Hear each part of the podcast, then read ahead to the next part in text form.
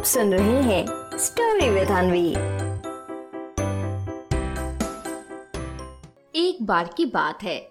एक छोटा सा गाँव था जिसमें रामू नाम का एक किसान रहता था। रामू बहुत होशियार था। तो एक दिन रामू अपने दोस्तों के साथ बातें कर रहा था। तभी एक दोस्त ने रामू से बोला और रामू भैया खेती बाड़ी कैसी चल रही है आपकी?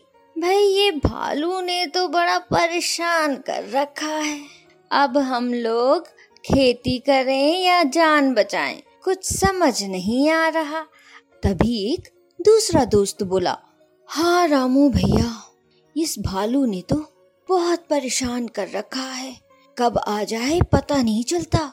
आदमी खेती कर रहा है और वो अचानक से आ जाता है। यहाँ पर तो लोगों की जान पर बनाई है। कुछ समझ नहीं आ रहा भैया, कैसे बचे इस भालू से? अपने दोस्तों की बात सुनकर रामू बोला हाँ दोस्त, कह तो तुम सही रहे हो।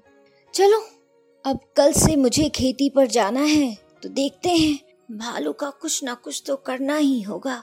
और ये बात बोलते हुए रामू अपने घर चला जाता है। अगले दिन रामू खेत में आता है और खेत जोतने लगता है। तभी अचानक वहाँ पर भालू आ जाता है। भालू रामू को पकड़ने के लिए दौड़ता है। रामू तुरंत पीछे हटता है और बोलता है, अरे अरे, भालू महाराज, मुझे छोड़ दो, मुझे छोड़ दो, मुझे क्यों मार रहे हो? तो जो कहोगे, वही मैं खिलाऊँगा। रामू की बात सुनकर भालू ने एक शर्त रखी। उसने रामू से कहा, ठीक है मैं तुम्हें नहीं खाता, लेकिन ज़मीन के ऊपर की फ़सल मेरी और ज़मीन के नीचे की फ़सल तुम्हारी रहेगी। बोलो, मंजूर है? अगर मंजूर नहीं तो मैं तुम्हें अभी खा लूँगा। रामू बोला, अरे अरे, बिल्कुल। आप जैसा बोलोगे भालू महाराज, वैसा ही होगा। रामू तो था काफ़ी होशियार। तो उसने इस बार खेती में आलू बो दिए। और जब फ़सल तैयार हुई तो भालू की शर्त के अनुसार ज़मीन के ऊपर वाली फ़सल, भालू की और नीचे वाली रामू की। तो रामू को मिले आलू और भालू को मिले पत्ते खाने को। अब भालू क्या करता? शर्त तो भालू ने ही रखी थी। तो भालू थोड़ा गुस्सा ज़रूर हुआ, लेकिन उसने कहा, ठीक है, अब इसको मैं दोबारा मज़ा चखाता हूँ।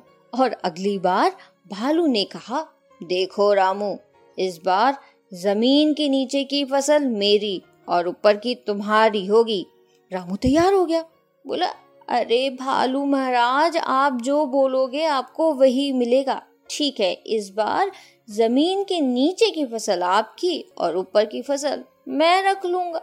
और ये बोलकर रामू अपने घर, भालू जंगल चला गया। और इस बार रामू ने गेहूँ बो दिया। जब फ़सल तैयार हुई तो रामू और भालू फिर मिले और भालू की शर्त के अनुसार भालू को ज़मीन के नीचे का चाहिए था और रामू को ज़मीन के ऊपर का। तो इस बार रामू को मिले चमकीले गेहूँ और भालू को मिले खाली जड़े। बेचारा भालू फिर गुस्सा हो गया। लेकिन इस बार भालू ने सोचा कि मैं इस रामू को ज़रूर सबक सिखा कर रहूँगा। वो रामू के पास गया। और बोला, रामो, ठीक है, इस बार ज़मीन के ऊपर और ज़मीन के नीचे दोनों फ़सल मेरी होगी। और इस बार अगर तुमने कुछ चलाकी की तो मैं तुम्हें खा लूँगा। रामू तुरंत मान गया और बोला, जी बिल्कुल भालू महाराज, आप जैसा कहें। और इस बार रामू ने मक्का बो दिया। जब फ़सल तैयार हुई तो रामू को मिला मक्का। और भालू को फिर जड़े और पत्ते। आखिर में रामू की होशियारी देखकर भालू का सिर ज़ोर ज़ोर से चकरा गया और वो वहाँ से दुम दबाकर भागा।